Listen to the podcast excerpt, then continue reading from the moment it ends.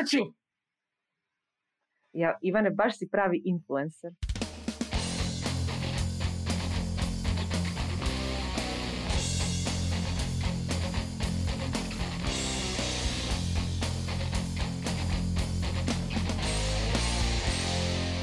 Dobar dan i dobrodošli u novu epizodu Netokracija podcasta. Ja sam Mija. Ja sam Ivan. A danas imamo posebnog gosta koje ću predstaviti malo kasnije i zapravo još jednu gošću koju ću predstaviti još malo kasnije. Ali da prvo predstavim temu. Dakle, glavna tema, ako niste znali, ovih dana je koronavirus e, i bilo u zdravstvenim krugovima i svim ostalim krugovima i to traje već od početka godine.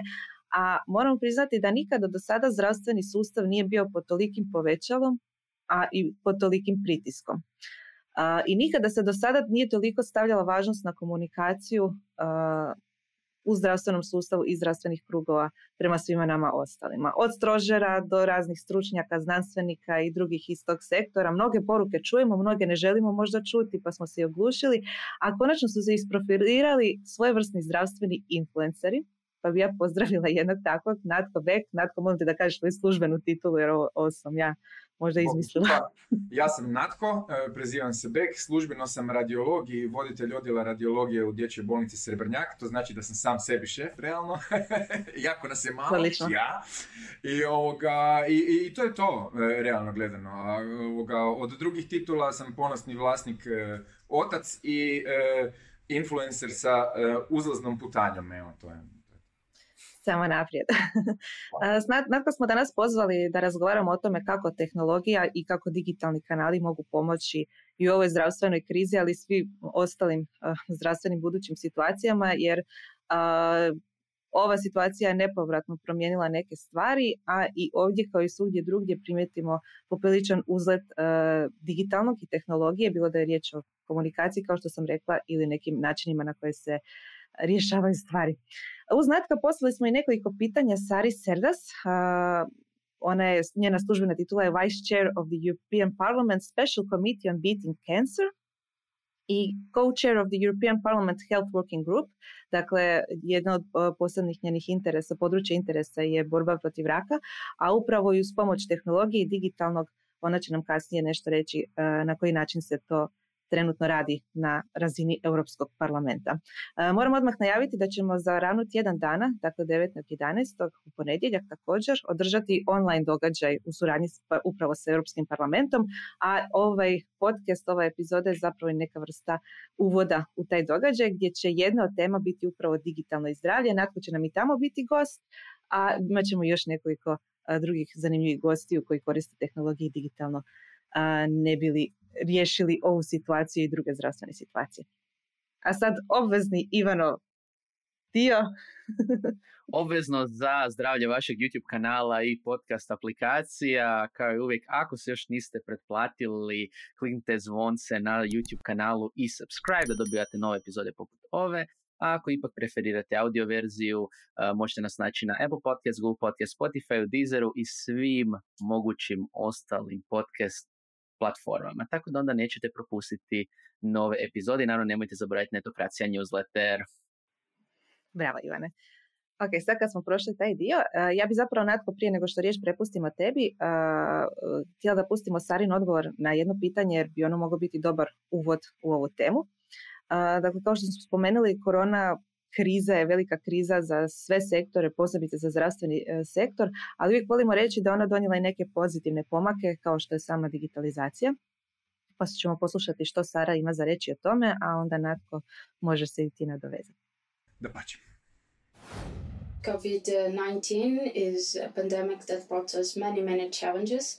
One of them was, without a doubt, the digitalization. And here, uh, putting digitalization of health systems, as was a mandate for the from the European Parliament with the resolution approved uh, last at the end of uh, 2019, where we asked for better interoperability interoperability between systems and assurance of confidentiality of safety of data, among many, many other demands for uh, the higher digitalization to run smoother.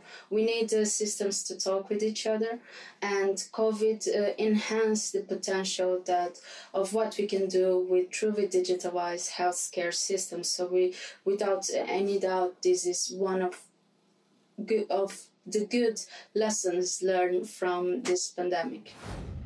Sara između ostalog e, govori o važnosti dobre komunikacije, pa možemo mi nastaviti u tom smjeru, ali za početak ja ću pitati Natko tebe za zdravlje kako si i pitali tebe inače Hitko kako si ti. Pa e, hvala ti na tom pitanju, ne, jer e, rijetko, rijetko da to pita iskreno. Znači, realno, rijetko ko da to pita iskreno i kad me ljudi pitaju ovak, e, ono, ofrlje, samo reda radi, kad ja pitam, a kako ste, i onda oni misle da trebaju pitati protupitanje kako ste vi, onda im ja fakat odgovorim kako sam, ne, i to nikad nije ono samo dobro ili super, nego im baš odgovorim da sam tipa danas imao velike muke da se ustanem, ali onda kad sam se ustao sam se ipak uspio motivirati da mi je bilo zima ujutro i da sam zbog toga cijelo vrijeme lagano, ovaj, što se u narodu kaže, nadrkan, ali e, sve, je, sve je ok e, realno. Znači, ono što treba uvijek uzeti u obzir je kako smo za stvarno, za stvarno sam zdrav, nemam se šta zažaliti, imam krov nad glavom, toplo mi je, tako da u onom e, stoičkom, filozofskom smislu je meni fantastično. Da li se svaki dan inživciram i jesam na rubu ludila? Jesam. Ali to je drugi par rukava. Hvala ti na ovom iskrenom odgovoru. Ako Natka već ne pratite na društvenim mrežama, upravo ste dobili dobar uvid u to kako on tamo komunicira na Facebooku, na Twitteru, na Instagramu, na TikToku. Jesam li nešto zaboravila? Ne, ne mislim da je to to. Ja se nadam da je to to. Na LinkedInu isto komunicira. Ali dobro, tamo, na više, LinkedInu. tamo se više hvalim. Aha, pa dobro. To je tam društvena mreža i je samo zato. Da. No dobro, a zašto si se ti uopće odlučio za takvu otvorenu komunikaciju putem svih tih kanala? I kad je to sve krenulo, taj pogotovo ovaj influencerski dio. Da, pa ima sad već negdje dvije godine. ono zašto je krenulo, ja sam primijetio da je manjak komunikacije između nas liječnika i naroda. Ono što me vodi uvijek za tim, ja sam bio uvijek fan javnog zdravstva i prevencije i, i, i Andrija Štampar je ono fakat moj super heroj. Ne? I onda kad su me prije pitali kom je najdraži lik, jedan dva lika, jedan je Andrija Štampar, drugi je Isus. To su likovi po kojima se ono ideološki furam. I, I to je to, ne? A, a ovo sve drugo je manje vrijedno. I onda kad sam vidio kak ljudi nemaju pojma više o svom zdravlju, da ne znaju šta da rade, da ljudi koji, ne znam, tipa piju dve litre kole na dan ne shvaćaju da imaju problem, to me motiviralo da, da krenem pričat, ali ono što je prevagnulo su bila zapravo djeca koja su u problemu, a nisu zaslužila biti. Ne? I onda kad sam vidio to, shvatio sam da ne mogu tući roditelje, da ih ne mogu prijavljivati e, socijalnoj službi i tako dalje, da moram rješavati problem negdje od početka. Shvatio sam da od početka znači javno zdravstveno preventivno pričati o tome, a sasvim sigurno ne urlat na ljude i izdvajati ih kao debile i tako dalje. I onda sam realno počeo lagano pričati, komunicirati o zdravlju gdje mi je prvenstvena tema bila da ljudi shvate da šta stavljaju u usta, jel? znači onaj nutritivni dio i, i, i o hrani sam počeo najviše pričati, jer ljudi i dalje misle da svaki dan ješće vape je ok, na primjer, i tak dalje, i tak dalje. Znači tu nekako osvijestiti ljude da trebaju paziti na hranu, da trebaju gledati što stavljaju u usta, to mi je bio početak. I onda se, nažalost, evo dogodila i pandemija, gdje je onda to isto preraslo u to da pokušam ljudima objasniti kak mi razmišljamo i kak znanost razmišlja i da ne, nije ovo jednostavno za shvatiti niti da postoje super pametni ljudi koji sve to mogu predvidjeti. I onda ta nekakva komunikacija da koliko toliko pokušam smiriti ljude, a opet im s druge strane reći da trebaju biti iznimno oprezi i koristiti svoj razum. To mi je bila evo misija sad u ovom drugom dijelu. A sad već je opće javno zdravstvo opet na, na tapeti, tako da se trudim evo tu na djecu. Realno najviše radim to zbog djece, znači na ovim Instagram i Facebooku ne bi li nekako utjecao na roditelje da malo razmisle, a na TikToku direktno na djecu da, da s njima komuniciramo o tom što je zdravo, što nije zdravo, da, bar da razmišljaju o tome. Ne, ne, ne, nemam ja iluziju da ću promijeniti nekome život, ali kad neko krene razmišljati, pa onda aha, ovaj je to rekao, aha, ovaj glupi je to isto rekao, pa onda možda negdje drugdje ubere nekog, možda onda nađe gurua koji će ga, ne znam, na makrobiotiku prebaciti. Ne, ono, karikiram, jel?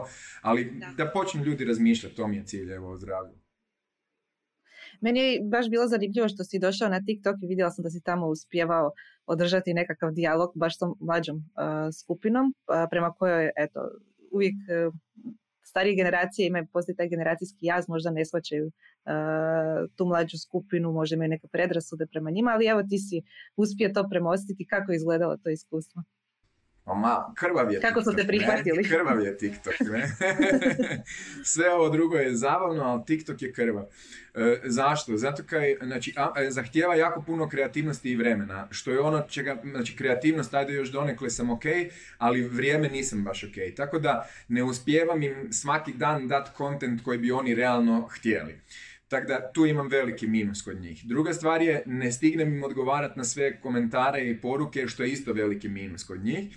I onda naravno imaju ovi ljuti klinci i onda koji ostavljaju ljute komentare. To mi je više zabavno, jer ne, ne znam, neki dan sam baš gledao ono, toliko vulgaran komentar da nisam mogao vjerovati, ne, ali na TikToku mi je to fakat smiješno kad vidim vulgaran komentar i onda sam kliknuo na sliku, ne, to je nekakvo sedmo, osmogodišnje dijete, ja, to, je, to je ljut, frustriran mladić, ne, koji, koji je napisao takve kočijaške psovke meni u komentar da sam ono ostao onak, wow, svaka čast, ne, ali, ali upravo to je razlog da idem dalje. Znači, takav, takav mali mene inspirira da nastavim dalje i da radim dalje, jer prije ili kasnije će i on negdje nešto ubrati, što je malo će mu promijeniti pogled možda na svijet. Tako da krvav je, baš krvav primjer, da. Baš takvi primjeri su nešto što sam htjela pitati, znači imaš li još vjerujem da imaš mnoštvo zapravo anegdota koje su ti se događale baš zbog tvoje aktivnosti na društvenim mrežama, da su te razno razni ljudi kontaktirali i svašta ti upućivali, pa čak sam te i ja gnjavila jednom prilikom kad sam se bojala za svoje zdravlje. ovaj, da. Uh, koliko ti je to sve izazovno, naporno i inspirirajuće kako kombiniraš te sve emocije koje prate veliku aktivnost na društvenim mrežama. Pogotovo sad u temi zdravlja koja je prilično važna. Da, pa nije, nije, nije jednostavno, ali e, srećom pa je tu moj ovaj normalan posao koji me već na to trenira da ljudi imaju i otpore, s tim da kad te vide uživo onda su svi puno tiši i, i, i, i manje imaju ovoga e, snage pokušati nekakav razgovor ili diskusiju pokrenuti. Na internetu svi misle da si ti tu dostupan, da te sad raščereće i da oni s tobom idu argumentirati. Ne znam, ja ne znam koliko sam puta dobio u inbox e, film o pandemiji, ono, daj pogledaj ovo ako imaš vremena ili e, kad je bila ona incidencija hitnom pomoći, koliko sam puta dobio ono iz ove perspektive fotku, iz ove perspektive fotku uopće, znači svi mi pokušavaju nekako promije, utjecati na moje mišljenje, jel? ali nisam zato tu da, da, da bi se utjecalo na moje mišljenje na taj način. Ja da pače uvijek sam spreman promijeniti mišljenje u argumentiranom dijalogu, znači hrpu puta se to dogodilo, jel? ali samo zato što neko mi šalje jako loše vide u inbox se to sasvim sigurno neće dogoditi. E, ono, što, ono što mi je drago, drago mi je da sam upoznao hrpu ljudi u stvarnom životu koji me znaju sa interneta, kojima već jesam pomogao. Znači, to je ona stvar koja motivira. Motiviraju ljudi koji su nesigurni ili u strahu, pa im vratim nadu ili snagu da nastave dalje. I to su stvari koje motiviraju. E, motivira kad e, tu na Srebrnjaku dobijem hrpu igračkica koju mogu dijeliti djeci koja se prepadnu, kad uđu u, u prostoriju gdje su ljudi u bijelom sa vizirima i tak dalje i tak dalje. To su stvari koje motiviraju. Jedan, e, na, skroz na početku, kad sam još imao, ne znam, tipa ono ispod tisuću followera, e, mi je jedan čovjek, e, Difovac mi je napisao, ajde, hvala Bogu, zbog tebe sam počeo više gledat na povrće da nije samo trava, nego da, da je ono stvarno nešto kvalitetno za jesti, promijenio sam prehranu i tako dalje. Mene taj jedan me motivirao ono za nastaviti dalje. I tak je svaki put, realno. Znači svaki put kad mi neko napiše e, hvala, pomogli ste mi ili hvala, ovo mi je, to mi je motivacija za nastaviti dalje. Inače je jako iscrpljujuće i traži jako puno vremena. E, moja kćer se nekad naljuti na mene, moja žena se nekad naljuti na, na mene. S tim da i jedna i druga to for the record tvrdim, ne, nemam dokaze, ali tvrdim, znači i jedna i druga su više na ekranima nego ja, realno gledano, ne. Tako da ono, ali, ali, ali ne, kad ja sjednem, ja se udubim jer odgovaram jer nešto, nešto, s tim da kad me zovu, ja uvijek pogledam, znači onaj eye contact je jako bitan, a onda nakon toga se opet možeš vratiti ovoga u dubinu toga. Tako da evo, ali, mislim, tak je sa svima, ali trudim se da je vrijeme koje provodim na, na, na, na, na društvenim mrežama da bude jedino usmjereno u ovo, a ne da blame kroz, da scrollam kroz liste i šta ti ja znam. Puno je pitanja od ljudi. vjerujem da je, da je puno, poprilično izazovno, a, no moram priznati da svi koji smo se susreli sa zdravstvenim sektorom, a svi jesmo, smo primijetili da obično ljudi iz tog sektora nisu najbolji komunikatori, a popriličan dio njih nikada neće ni doći na društvene mreže i otvoreno komunicirati poput tebe. Možda je ova pandemija koronavirusa nešto u tom pogledu i promijenila.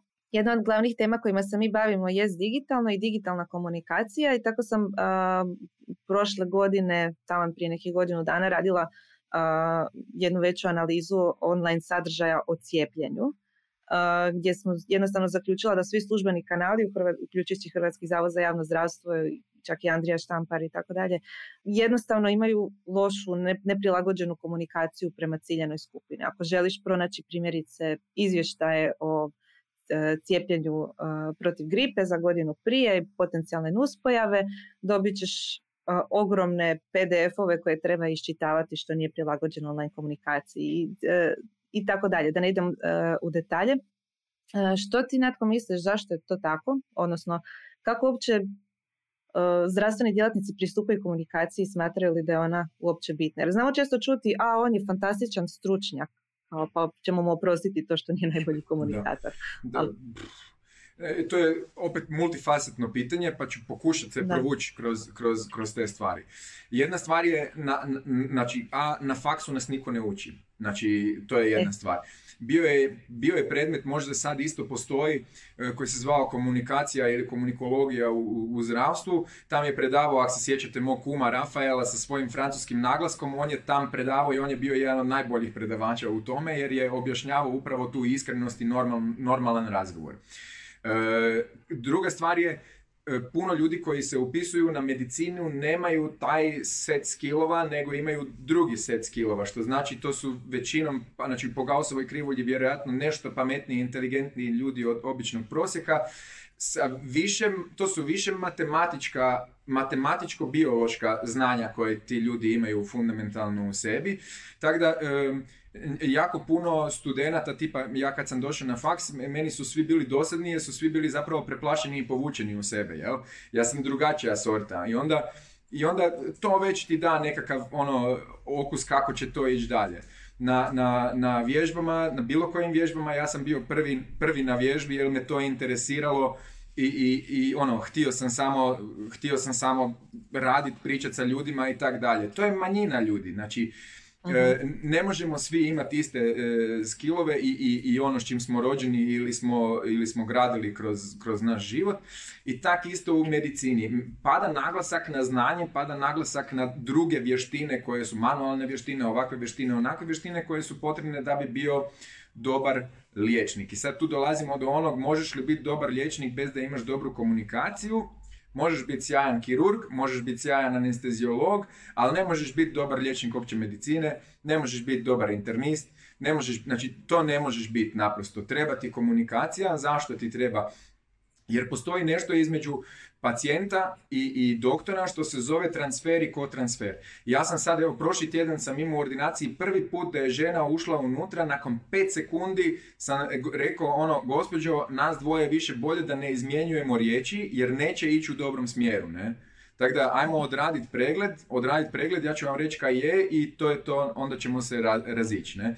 Jer je već ušla unutra da ja nju napadam, a ja sam ju samo pitao zašto ne želi ići na mamografiju. Znači, moje pitanje je zašto ne želite ići na mamografiju i ona shvatila kao napad da ja nju prozivam i tak dalje i tak dalje. I tu sam odmah vidio, ok, tu staje priča, nemamo kaj dalje komunicirati. I tako je isto, jer ja educiram sve te žene koje imaju nekakav strah od mamografije, ja ih educiram da ne trebaju imati taj strah, jel? I onda je ona odmah to shvatila, pa je mene preduhitrila, pa ajmo se odmah posvađati u vezi toga. E sad, da, te, te, te e, komunikacijske vještine u medicini su nužne da bi uspostavili dobar odnos i osjećaj povjerenja jedni između drugih. I liječnik mora imati puno više razumijevanja za krivi razgovor, za napadnog čovjeka, za prestrašenog čovjeka, za ovakvog čovjeka i tak dalje, a s druge strane mi smo isto ljudi, što znači neko ko je limitiran u nekom određenom segmentu ne mora odjednom izrasti iznad sebe i postati super komunikator i, i biti ono najjači u tome na planeti. Tako da, opet je, multifacetno je, znači jedan dio, a, ne uče nas dovoljno, moglo bi i više, drugi dio je, čovjek sam treba ulagati u sebe, ne bi li bio bolji, zašto medicinari rijetko imaju vremena jer već ulažu u znači u hrpu knjiga koje čitaju svake godine, u znanstvene radove koje čitaju dnevno i tak dalje i tak dalje, edukacije, uz to još privatan život koji ti je osakačen dežurstvima, e, pitanjima i tak dalje i tak dalje. Tako da sve to kad spojiš, to je tu negdje. I onda ono što je mene isto ponukalo da krenem je da fakat ja, ja osobno mislim da smo mi fulali komunikaciju zadnjih 20-30 godina. Znači, kad je krenula ona era e, šovinizma, ono, e, piješ pljugu, jedeš steak, jel? Od tad nadalje je medicina fulala komunikaciju i sad zadnjih 10-15 godina u Americi pogotovo se trudi vratiti nazad tu komunikaciju da, da postaneš učitelj naroda, jel? da kažeš nemojte mm jest sve to, nemojte pušiti, nemojte pit toliko i tak dalje i tak dalje. I tu se treba napraviti još jedan korak jače, jel? jer očito smo taj dio fulali. Onom koji bi, kojim bi to prebacio, pod navodnicima, je javno zdravstvo. Znači, javno zdravstvo, to su ljudi koji imaju odgovornost biti najbolji komunikatori u globalnom pogledu, sa svima komunicirati, znat kako će doći do one najnižeg sloja društva, a to su zaboravili. Znači, ja uopće ne vjerujem da itko u štamparu, osim iznimaka, jel, iznimaka, e, je napisao projekt i dobio lovu za njega koji će onima dole nešto značiti. Većina se to svodi na dođu pare iz projekta, ti printaš neke letke, napraviš nekakve akcije, awareness, awareness, ha, ha, ha, hu, ha, ha, i sve to prođe. Ali da li je e, netko zna imao koristi od toga, nikog nije briga. Tako da, komunikacija na više levela je manjkava, ali nadam se da su svi shvatili koliko je bitna sad baš kroz ovo. I tu bi još rekao da je komunikacija sad u ovo novo vrijeme isto narušena, jer, jer nije iskrena, jel? Od strane, od strane stožera i, i bolnica i ravnatelja bolnica i tak dalje, čuje se u zraku da to nije potpuno iskrena komunikacija, ne? I onda kak ćeš ti, mislim, kak, i, ovaj ti kaže nosi masku, drži razdaljenju, a sljedeći dan se oni svi grle i ljube su pobjedili na izborima. Znači, to, to nije komunikacija, to je realno bullshit, ne? E, ne znam, onda e, ravnatelji koji uvjeravaju da situacija kakva se opisujemo u medijima nije takva. Zašto? Jer nije takva. Mi smo poslali unutarnju inspekciju i situacija nije takva. Dosta mi zvuči ono stari sustav, ne zvuči mi modern sustav koji, koji ima unutarnju kontrolu kvalitete, vanjsku kontrolu kvalitete, pa da mi ti dođeš sa tim pitanjem ja kažem evo ovo je rezultat unutarnje inspekcije, ja nemam veze s tim, evo tu vam piše rezultat dole, ne znam ni šta znači. To bi bila komunikacija puno bolja nek da svi stoje tamo ko Mao Tse Tungi govori da je sve u redu u bolnici i kime u glavom. Tako da taj dio ja ne pušim, eto. Je, to si pravu i baš to i još neki drugi razlozi su dali prostora onim drugim stranama da se razmašu, tu govorim i o teoretičarima zavjera i onim ljudima koji s pravom sumnjaju neke stvari koje se izreknu. I moram priznati da kad sam radila ovu analizu koju sam spomenula, da u tom trenutku su upravo takvi imali puno bolju online komunikaciju i online sadržaj općenito, nego baš e, javno zdravstvo e, i ostali. pa evo, možda neka poruka. Reci. E, znači, kriminalno je, kriminalno je da sve zdravstvene ustanove, sve zdravstvene ustanove nemaju adekvatan net i web sadržaj današnjice kriminalno je. Znači to, ovo što si rekla za gripu, znači e, ja ljude šaljem na stranicu koja se zove gripa HR, jel? Jer tamo piše baš svi podaci, ono, možeš sve saznati, dosta je user friendly i sad sam prije par dana išao na to da vidim za 2020, znači nema riječi od, od drugog mjeseca 2020. kad su radili analizu za 2019. Niko nije bio na toj stranici, niko nije update. I sad kak, kak, kak, ono, meni je neugodno ljude slati, odi tam pročita i onda vidim da je stranica praktički, praktički zamrla, jel? nema ništa gore. A, a, sve stranice u zdravstvu, sve koje se tiču toga, sve su realno, realno mrtve. Realno niko nema komunikaciju. Ne? Tako da užas. Znači, ova cyber komunikacija je katastrofa. Za to bi trebali glave letiti, ali na lete. Iskreno kada se ovako sluša, meni je to sve malo stres. Vjerujem da nije, nisam jedini. Um, I to se onda postavlja ono pitanje da li da li u biti posvećujemo dovoljno, dovoljno pažnje našem mentalnom zdravlju. Što smo pitali i Saru, pa ćemo poslušati njen odgovor pa onda i malo raspraviti. Mental health is one of the biggest uh, problems that we're been dealing with this uh, pandemic. Unfortunately, it's not at the center because it's not what is causing this pandemic. What we must not do is to renegade mental health for a second degree. We must ensure, and there needs to be assurance that people, citizens that need, have accessibility to mental health services. And we also need to work to reduce the stigma associated to mental health.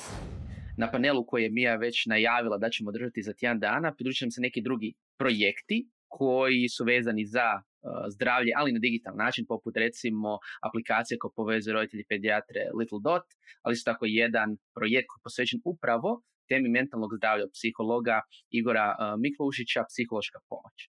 E sad, da se vratim opet na temu mentalnog zdravlja, uh, natko koje je sad stanje, mislim, kao što si spomenuo, jako dobijamo puno informacija, ali da li ljudi zanemaruju mentalno zdravlje kao što zanemaruju, nažalost, i prehranu? Da. Može li digitalno pomoći isto? Da, mentalno zdravlje. Nisam se dotakao toga, ali to je bio isto jedan od razloga jer sam vidio da ljudi uopće o tom ne pričaju. Znači, o tom nema priče uopće. A tu ne da si u pravu, nego ono je realna situacija na terenu koma.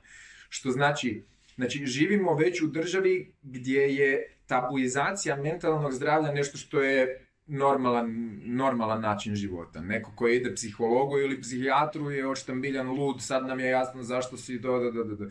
Znači, to su sve stvari koje su katastrofa kod nas. S druge strane, postoje mladi ljudi, Igor i tak dalje, znači ima Igor i Igor, znači ima i Čerenšek i Miklošić i tak dalje, ljudi koji se trude da to sve prebace u svakodnevnicu i da se vidi jednostavna primjena tih stvari, da se vidi koliko je to važno i tak dalje, to treba poticati, to treba gurati. Mentalno zdravlje kod nas je osakačeno. Najgore, najgore realno i ono protiv čeg se borim i gdje se trudim nekako utjecat, ali nemam tu snagu, je mentalno zdravlje djece. Jer ono što, što se zaboravlja, je kao prvo na njima svijet ostaje, jel? Tako da moje pelene će mijenjati ti ljudi, ne? Znači, ja želim da to budu najnormalniji ljudi, da imaju empatiju i tak dalje i tak dalje, zato trebaju biti psihički koliko toliko stabilni. Ono što se događa je da djeca nemaju psihijatre, djeca nemaju psihološku pomoć. U Hrvatskoj imamo psihijatara dječjih na prste jedne ruke za nabrojat. A djeca imaju jednaki postotak psihičkih oboljenja i psihijatrijskih bolesti kao odrasli. Ok, podatak. To dovoljno govori o tom di idemo i ko radi na mentalnom zdravlju i da se realno uopće ne radi na mentalnom zdravlju. Ili podatak autistične djece da je kod nas stopa resocijalizacije autista nula, možda jedan, ali to je izmišljen. I to je vjerojatno došao iz Švicarske ili kaj ja znam. Znači, e, a, a u Italiji je, ne znam, 60-70%. Znači, to su brojevi koji govore ono what the fuck. I, I stvarno, mentalno mi ne idemo u dobrom smjeru. S druge strane, živimo u sustavu i u gradovima gdje mentalno uopće nije u, u izgradnji društvene mreže.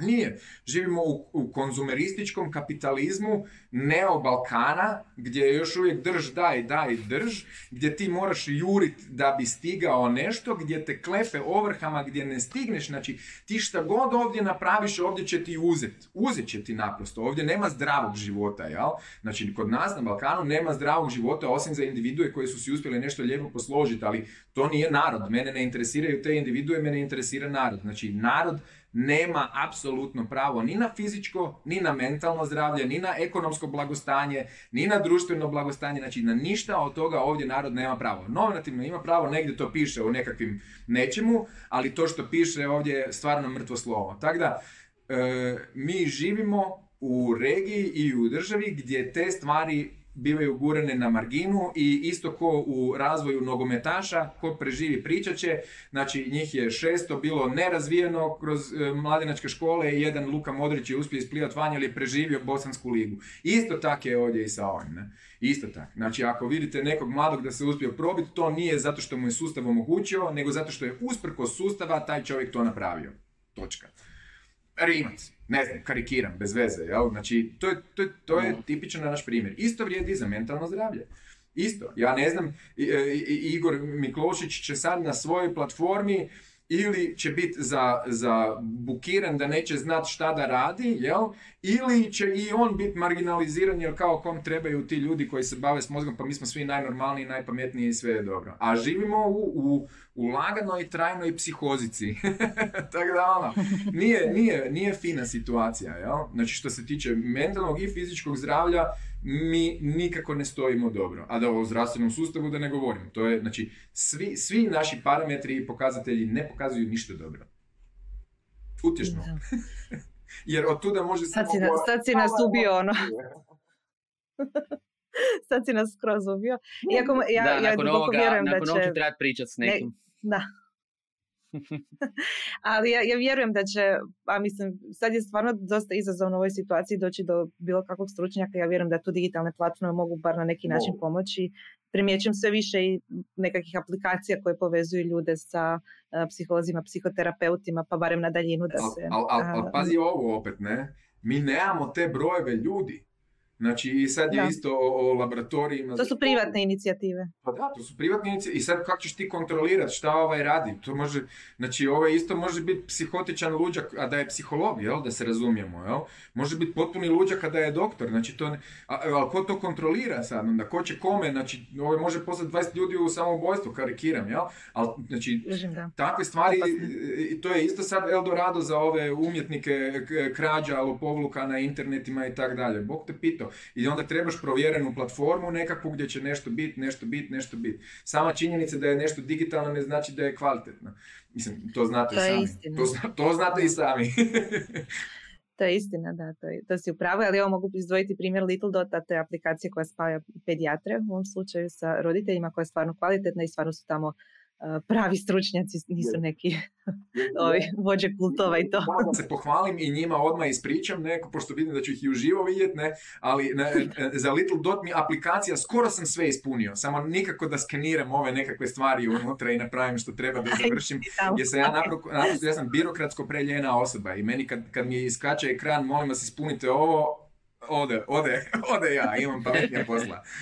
Tako da, ispričavam se Little Dot apu, budem već riješio to. Ajmo mi malo pozitivnije. Znači, ja ipak i dalje mislim da digitalno može pomoći. Situacija nije bajna, to smo ustvrdili. Znači, nulta točka je katastrofa. Idemo vidjeti kako možemo ići e, dalje. A, recimo, kod nas je u našoj industriji uh, jedna od glavnih tema rad na daljinu. Uh, Natko, je li to izvedivo recimo za tebe, odnosno gdje je u, u zdravstvenom sustavu to izvedivo? Mislim da si ti dobio nekakvu igračkicu od Philipsa koja ti pomaže u tome. Što je to bilo? Nije da radim reklamu, ali Philips Lumify. Ne, okay, ovoga, što je to? E, znači, um, rad na daljinu je moguć i sad recimo mi imamo znači, nekoliko ljudi tipa u samoizolaciji, ti ljudi koji su u samoizolaciji odrađuju telefonske, e, telefonske konzultacije ili ima nekakva aplikacija isto na, na tele, ovim, um, ovim stvarima koje isto to omogućavaju pa onda imamo preko toga e, konzultacije. To je jedna Znači vode ambulante za djecu koje imaju alergije i tako dalje i mhm. tako dalje.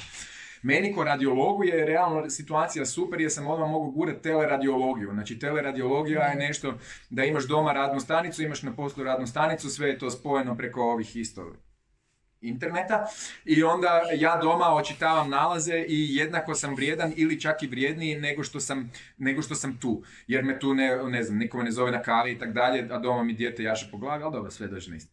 Ali imate recimo e, znači, e, ljude u penziji koji su nevjerovatno jaki radiolozi, koji danas drže, znači, e, kak se zove, profesorica Potočki, ne, Znači, ta žena danas očitava za cijeli grad Zagreb sve domove zdravlja, sve kosti i to, ne, a, a niko bolji od nje na planeti. Tako da, ono, to je fantastično. Znači, žena sjedi doma u, u, u svom filmu je i očita ono tisuće i tisuće e, nalaza. I, I, spašava, spašava domove zdravlja, ne? Jer ne, neko drugi ne bi imao taj kapacitet kakav ima ona, ona ima najjači kapacitet i, i ogromno znanje. Znači, to su primjeri kako. Ovaj Philips Lumify, na primjer, ima super stvar, nije da ga reklamiram, ali ima super stvar gdje e, znači e, tablet sonda, jel, to je ultrazvuk postao i sad neki specijalizant tu u hitnoj službi ili covid susp ili kak god već da ja ne mogu doći tu, jel, on meni može na moj mobitel, ja na mobitelu gledam e, doslovno cijeli pregled, čak i gdje drži sondu ako je kameru usmjerio na pacijenta, znači doslovno vidim ko da ja radim i mogu mu govoriti odi lijevo, odi gore, odi dolje, da vidimo šta je ovo, da vidimo šta je ono, potvrditi mu dijagnozu ili mu reći traži dalje i tako dalje.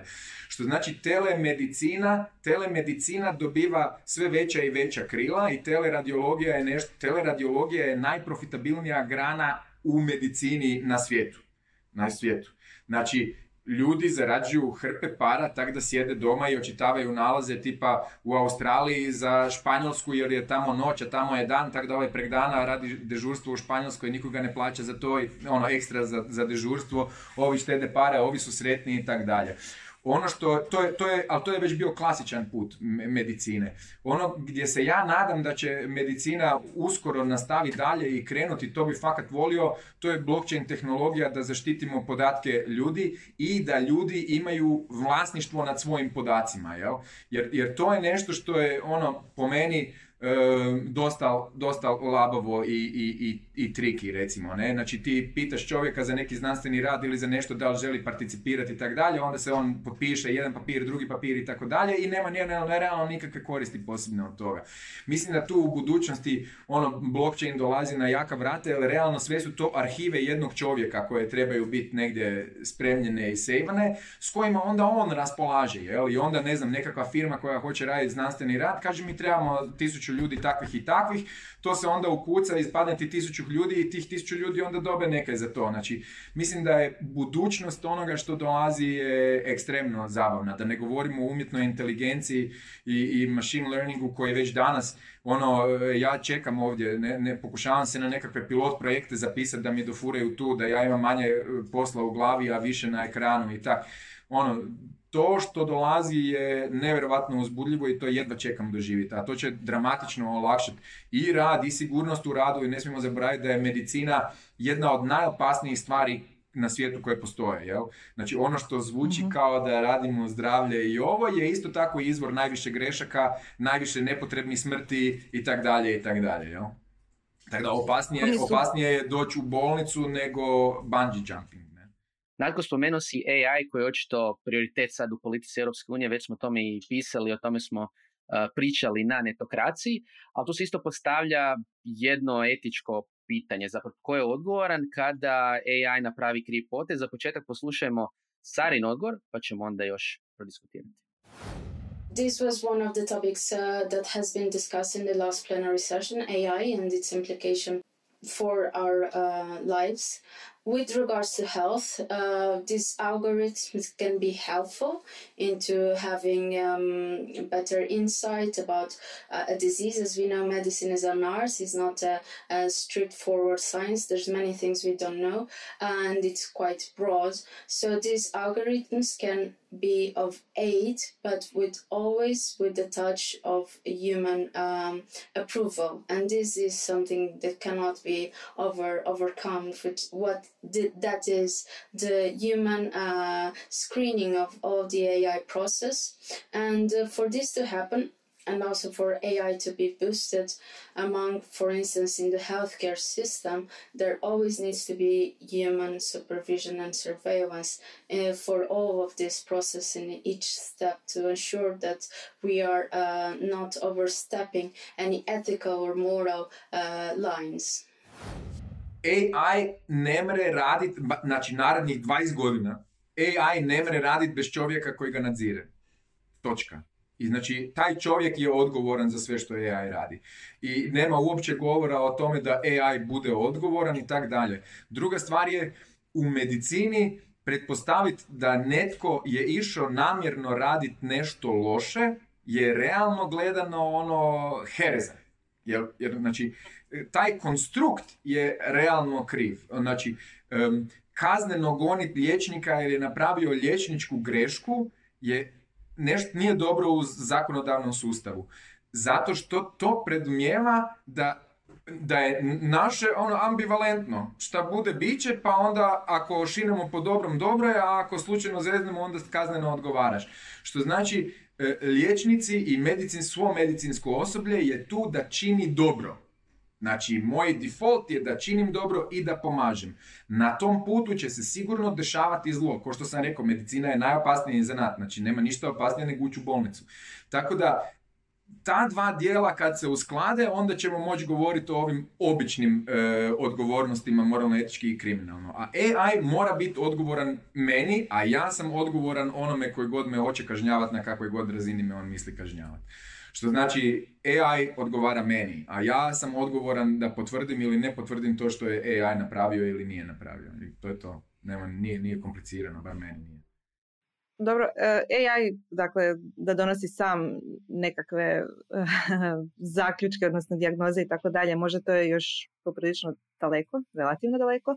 Ono što slijedi prije je ovo što si spominjao i bolja uporaba podataka i veća zaštita, ali i ono da dobijemo kad već prikupljamo toliku količinu podataka da onda nešto smisleno od toga i napravimo.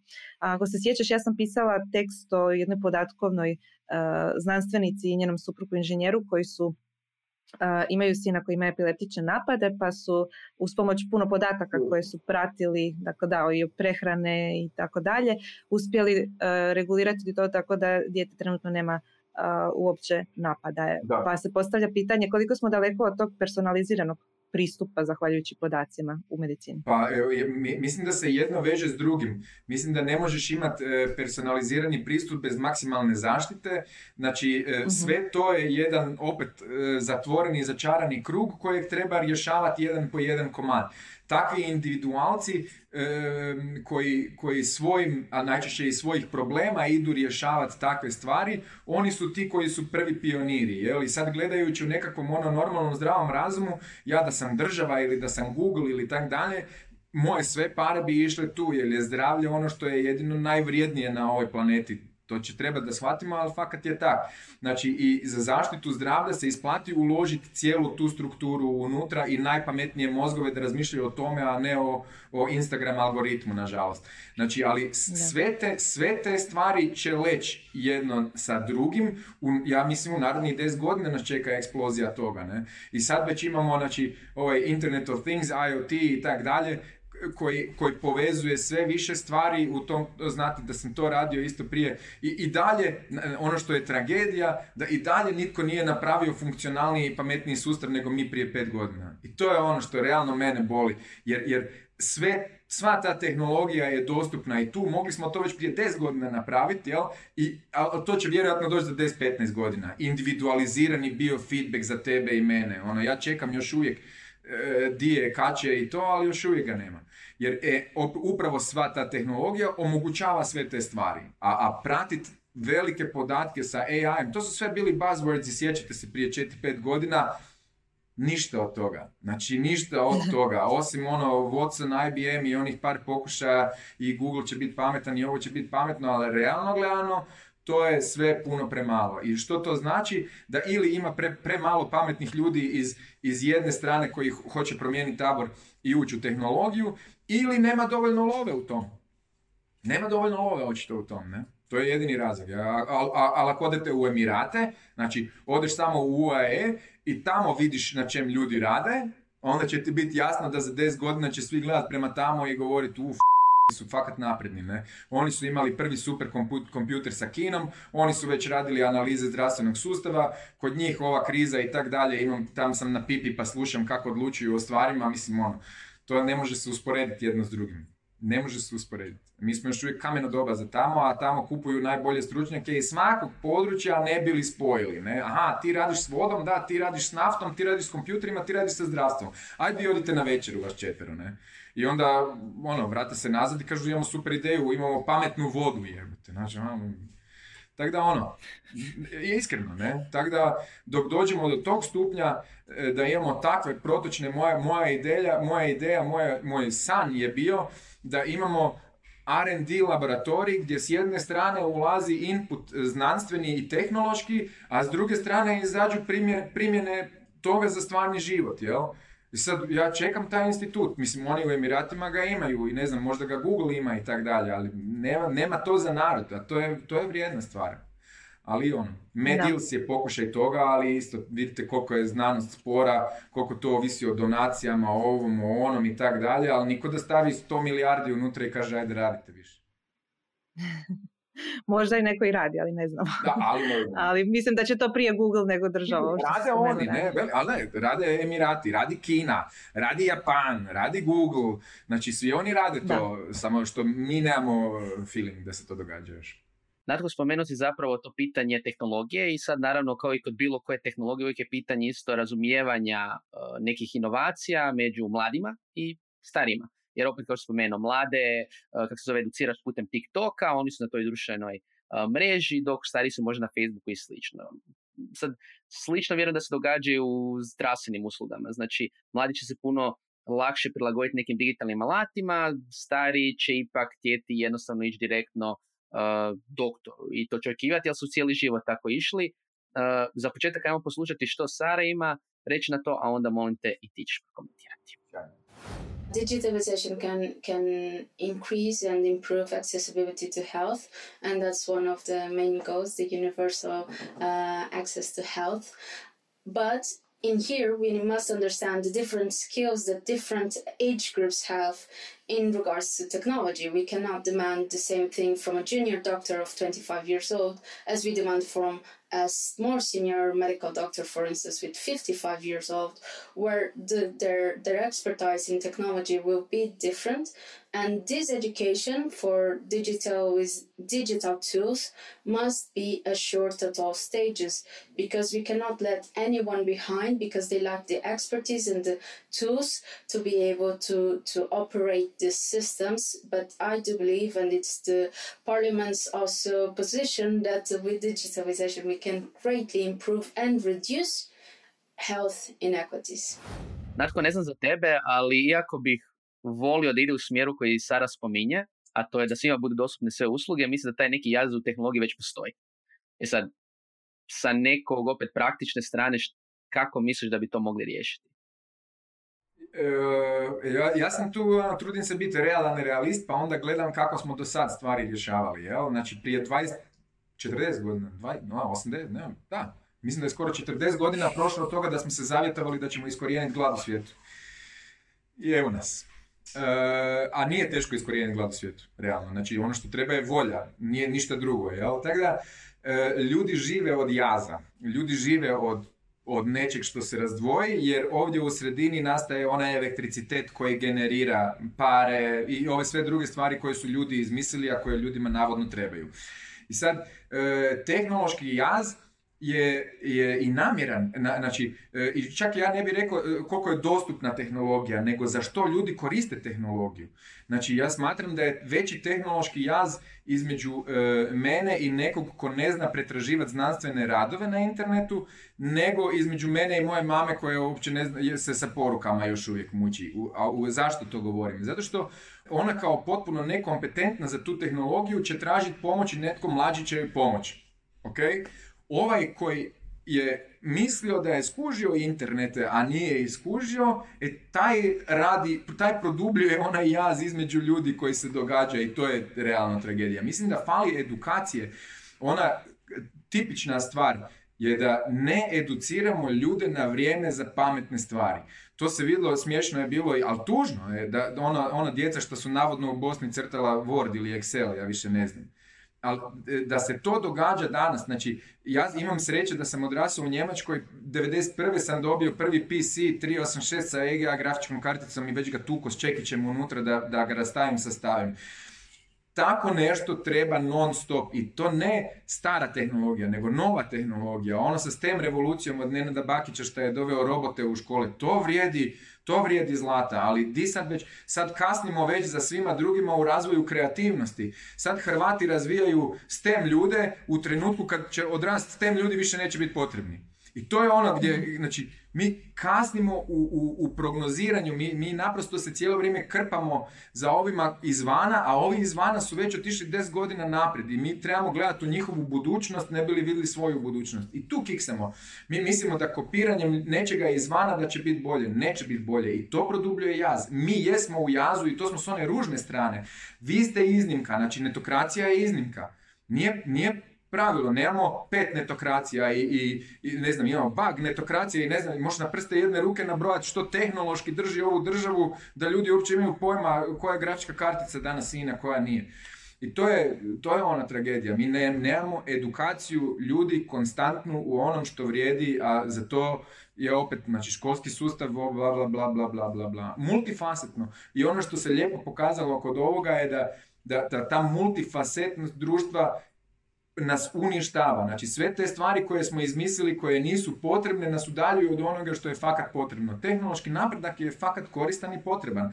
I ko to ne kuži ima problem. Ali mi u tome kiksamo. Mi se opet uzdajemo na one pojedince koji su imali super pametnu ideju. Umjesto da imamo sto učenika koji ono svi ubijaju na kompjuteru, brate, staviš ih, ovaj zna virus maknut, ne?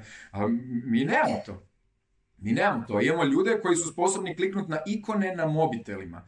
To je, ne znam koja je to zemlja bila, Indonezija, ne znam di, e, znam da je ona jugoistočna Azija neka zemlja gdje ljudi ne znaju na mobitel ništa, nego dolaze pa im instaliraju Facebook aplikaciju, oni dolaze kupiti Facebook. Znači oni nemaju uopće, ono, to nije mobitel njima ništa, nego to zna ikonu i onda na toj ikoni i onda oni unutra e, po tom svijetu drkaju. to je internet. Da. To je internet, da. Da, to je tragedija, to je, to je tragedija, a to se iskorištava, ne bi li se radio još dublji jaz i sad ga ježi, ono, ne znam kako kak tome stati na kraj, osim edukacijom. Edukacija majka svega, ne znam kako to ljudima teško zasvatiti. A je, je. Da. Je li dalje ulažu u, ne znam, potpune gluposti, ne? Tako da, ono, realna realnost. Realno, realno, realno, ti na tome. Ali tehnologija je savršena stvar koja, ono, za većinu ljudi radi jako dobre stvari, bez obzira što je neka manjina ljudi to odluči, odlučuje iskoristiti za svoje prljave agende, ne? To je to. Da, uvijek će biti, nažalost, oni koji pokušavaju iskoristiti, iskoristiti druge, ali srećom bit će inicijativa da se pomogne sa digitalizacijom. Tako. mi je već spomenuo na početku da je naša... E, e, znači ono što je lijepo kod ove medicine i što je dostupnost i ovaj jaz kojeg je spomenula, e, robot koji će te operirati u Pušćoj Bistri nije jaz, nego je opet je pitanje love. Znači nije pitanje jaza, pitanje je love. Koliko će love biti za koga da bude mu to dostupno. A kao što vidimo, dostupnost i taj jaz upravo je nešto s čim se to je akutno već ne znam koliko zadnjih godina da, da to dempamo, ne? Ali opet, velim, to je određenim skupinama u interesu i to je to. Isto ko prodaje oružje. Prodaje oružja, jedan dan prodaje oružja na svijetu i to je podatak star 20 godina, kad, kad sam još bio panker. Znači, jedan dan prodaje oružja na svijetu, riješi glad u svijetu za tu godinu. Pa kom nije u interesu, daj, onda, daj prihode jedan dan od prodaje oružja, Bog te vidio i riješimo glad u svijetu. Kako to nije u interesu? Nije. Ajmo se mi vratiti na Natkovu omiljenu temu, a to je prehrana.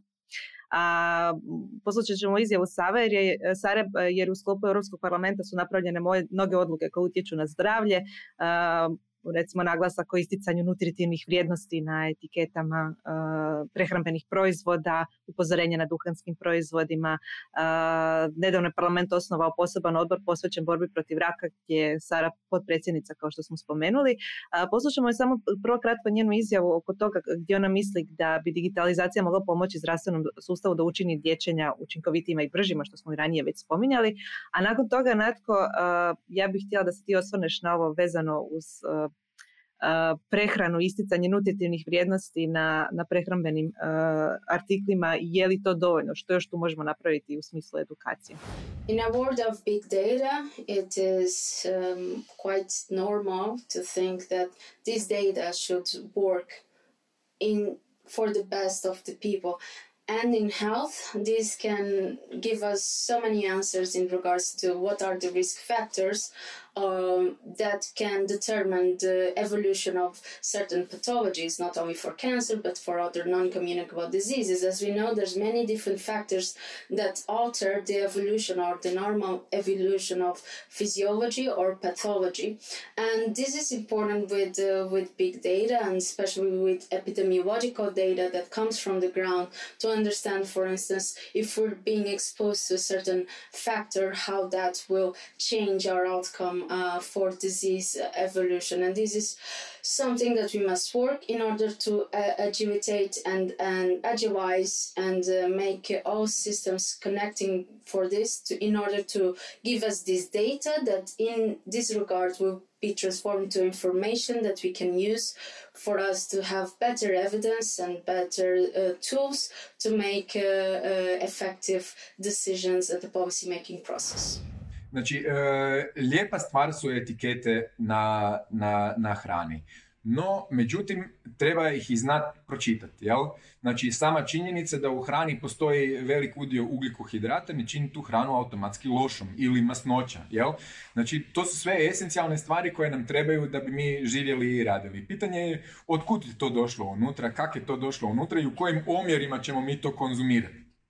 Znači, E, ima hrpa ljudi sa medom recimo, jel? kvalitetan med je teško naći. Ima hrpa lažnih medova, znači to je već jedan problem sa medom na primjer. A drugi problem sa medom je da onda ljudi misle zato što je prirodno pa je onda i zdravo, pa nije bed pojest 20 žlica meda na dan. Ali je. I onda, znači, taj cijeli edukativni dio o hrani je nešto s čim bi se djeca trebala konfrontirati u ranoj mladosti. Tu, nažalost, imamo već i e, case studiju Jamie Olivera koji je pokušao to napraviti u Engleskoj i u Americi i mislim da je sam počupo kosu na kraju.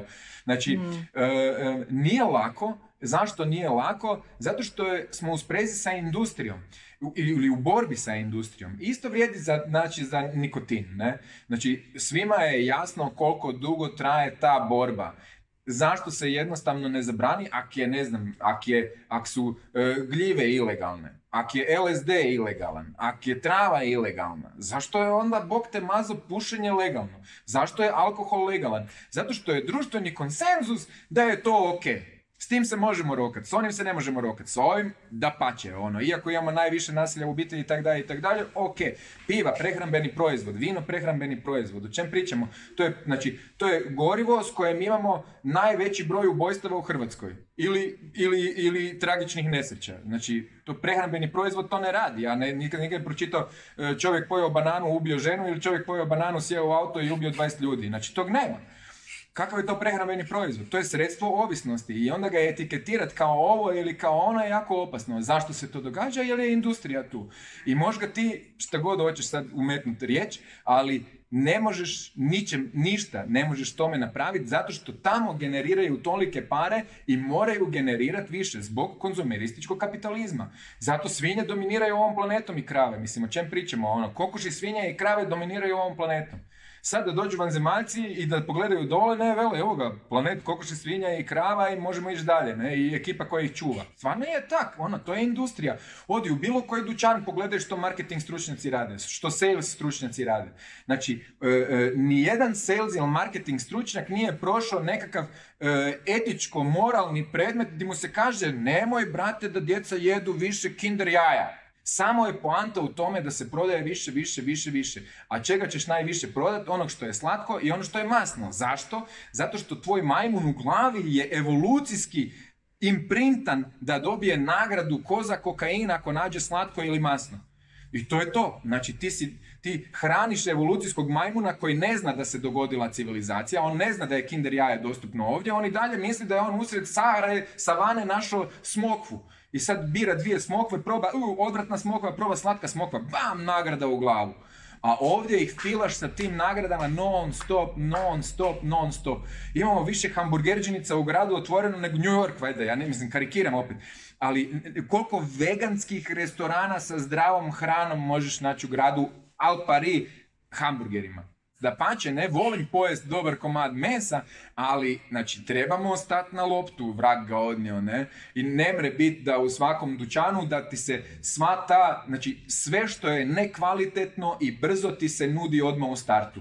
Ono što sam vidio zadnjih 20 godina isto vrlo, vrlo se jasno vidi, što si siromašniji, to si deblji. To je prava depopulacijska politika, gdje rađaš znači, e, ljude koji su sve pretili i pretili, imaju manju fertilnu sposobnost, manje ne, ne, hrane se zdravo, ranije umiru, umiru od težih bolesti i tako dalje. Sve se pomaklo za 20 godina, nije više 65 doživjeti, sad je 45 doživjeti, već je ono hit, bravo, ono, nisi dobio infarkt do 45, svaka ti čast. Ja, bio sam u Brazilu prije par godina gdje me šokiralo da ti u dućanu ne mreš kupiti ništa nije slađeno. Znači, kruh njihov u Brazilu je sladak. Ja bih rekao, pa kaj je ovo, s čim ćemo jesti? Znači, ne, ne ono, sve je slatko. Slično je u SAD-u također. U sve stavljaju šećer. Da. I ljudi sve deblje. Ja, ali moram, moram te zaustaviti jer ovo nije toliko tema, ali možda dobra poruka za Europski parlament i možda evo recimo za naše parlamentarce, uključujući recimo Biljanu Borzan koja se dosta bavi potrošačkim pravima, pa možda da malo razmisli o ovim smjerovima da kinder jaja stavljamo na vrh polica, ne pored blagajni. Kapital je važniji, ali samo oprosti da se nadovežem. Ima a bavi se ona Nutelom, tako da... Kum, kum je poslao isto super aplikaciju, nekako zaboravio sam već kako se zove, gdje uslikaš proizvod i onda ti kaže koliko je dobar, kvalitetan, zdrav, nije zdrav i tako dalje. Tako da opet ta digitalna stvar i to sve, to će nam pomoć da ti, da ti, da ti radi jelovnike pa ti kupuješ po jelovnicima i tražiš to u dućanu umjesto da, da tvoj ono, majmunski mozak traži je puno bolje da sa aplikacijom hodaš kroz dućan i tražiš ono što ti treba za današnji zdravi ručak, nego da ono objesno gledaš kaj ima, pa onda nađeš mesni doručak i kažeš si, u, to sam uvijek volio. Evo, ispričavam se. Mislim da smo svi bili u toj situaciji. Europski parlament je naložio članicama Europske unije, pa tako i Hrvatskoj, da izvuku prave lekcije iz COVID-19 krize i da zapravo pokrenu boje suradnje među nas znanstvenim ustanovama. Za početak ajmo poslušati što Sara može zaključno reći za to, a onda i Natko, koje misliš da bi glavne lekcije Hrvatska trebala izvući iz ovoga svega što se dogodilo? With this COVID-19, we as EU, we were a bit tangled. Why tangled? Because it's in the treaties that the provision of health is of the competence of each member state. But in a pandemic, uh, that tiny virus doesn't care if you're in Spain, Portugal, Italy, or Slovakia. It doesn't see borders. And this this uh, treaty is constrained, which is quite uh, normal, and it's it's uh, it's uh, one of the constructions of the EU. Um, for communicable disease, a transmittable disease, uh, makes it hinder our response to it because each member state will have a different response. What we did is to improve coordination. What we ask is for a European health response mechanism, and this is uh, quite important for more threats that we're going to follow. For instance, now it's COVID 19, tomorrow will be antimicrobial resistance, and so on. We are not uh, free from microorganisms affecting human life, and for this, we need better cooperation, better systems, and be- better coordination among member states. So, we have this European health response mechanism. We also need for the different individual national healthcare systems to go to dif- different stress tests in order to assess what are the needs and in order to present the solutions that are needed for those exact needs of the different healthcare systems. Jednostavno. E, nismo trebali krast, nismo, nismo, nismo trebali imati negativnu selekciju pri zapošljavanju kadra koji Sad to kažeš. Mislim, pitanje je lekcija, očito narod nije shvatio još. Znači, negativna selekcija kadra zadnjih 40-50 godina nas je uništila i e, imamo katastrofalnu komunikaciju jedni s drugima međusobno. Ne? I to su, to su realno meni tri najvažnije stvari koje, koje Hrvatska može povući iz ovoga i nadam se, nadam se da ćemo svi izaći pametniji. Jel? To, je, to je ono što se uvijek čovjek može nadati za krize, jer dotakneš nekakvo dno pa onda ide prema gore i to je to. Idem, čekam ovaj prema gore ovaj, krak da ga vidim i veselim se realno gledano. Jer uvijek kad nakon, nakon takve stvari, e, nakon nečega se uzdiže nekakav feniks iz praha, iz pepela i onda taj feniks nosi zapravo ono najkvalitetnije i najvrijednije sa sobom. Pitanje je samo gdje je kraj ovoga prema dolje. To ćemo vidjeti. To je to. Da. Hvala Natko na ovom realno, realnom pristupu i ja se isto nadam da ćemo vrlo brzo proći, krenuti prema gore i da će tehnologija u tome poprilično pomoći. Ja još jednom najavljujem panel raspravu 9.11. gdje će Natko također sudjelovati i pričati djelomično i ovim temama. Ali imat ćemo i tu i druge teme kako tehnologija može pomoći nekim drugim gorućim pitanjima u Europskoj uniji, to je i migrantska kriza, ali pričat ćemo i o 5G-u. E, nismo ga se danas dotaknuli jer bismo još više zaglibili možda u teorije zavire, pa ćemo to preskočiti. da, da ne biste slučajno, uh, kako se zove, fulali fino naš event, lijepo se prepatite kao što znate gdje na netokraciji newsletter, ali i na YouTube kanal uh, i označite zvonce ili na audio verziju podcasta na Apple Podcast, Google Podcast, Spotify, Deezer, ali s obzirom ako baš želite konkretno event pratiti, event u buduće netokracija newsletter. I naravno, ako imate bilo kakvih pitanja i komentara, javite nam se putem svih naših društvenih mrežnih kanala i slobodno se javite naravno i Natku putem njegovih društvenih mreža pa i TikTok. Ćao! Ćao! Ćao!